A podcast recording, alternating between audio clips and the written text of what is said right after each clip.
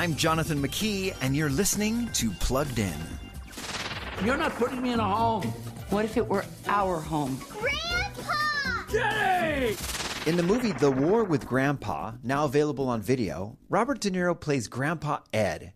His daughter Sally has invited the lonely widower to live with her family, but middle schooler Peter will have to give up his room. Peter isn't happy, so he slips Grandpa a note that reads When one person steals another person's bedroom, there is no other choice but war.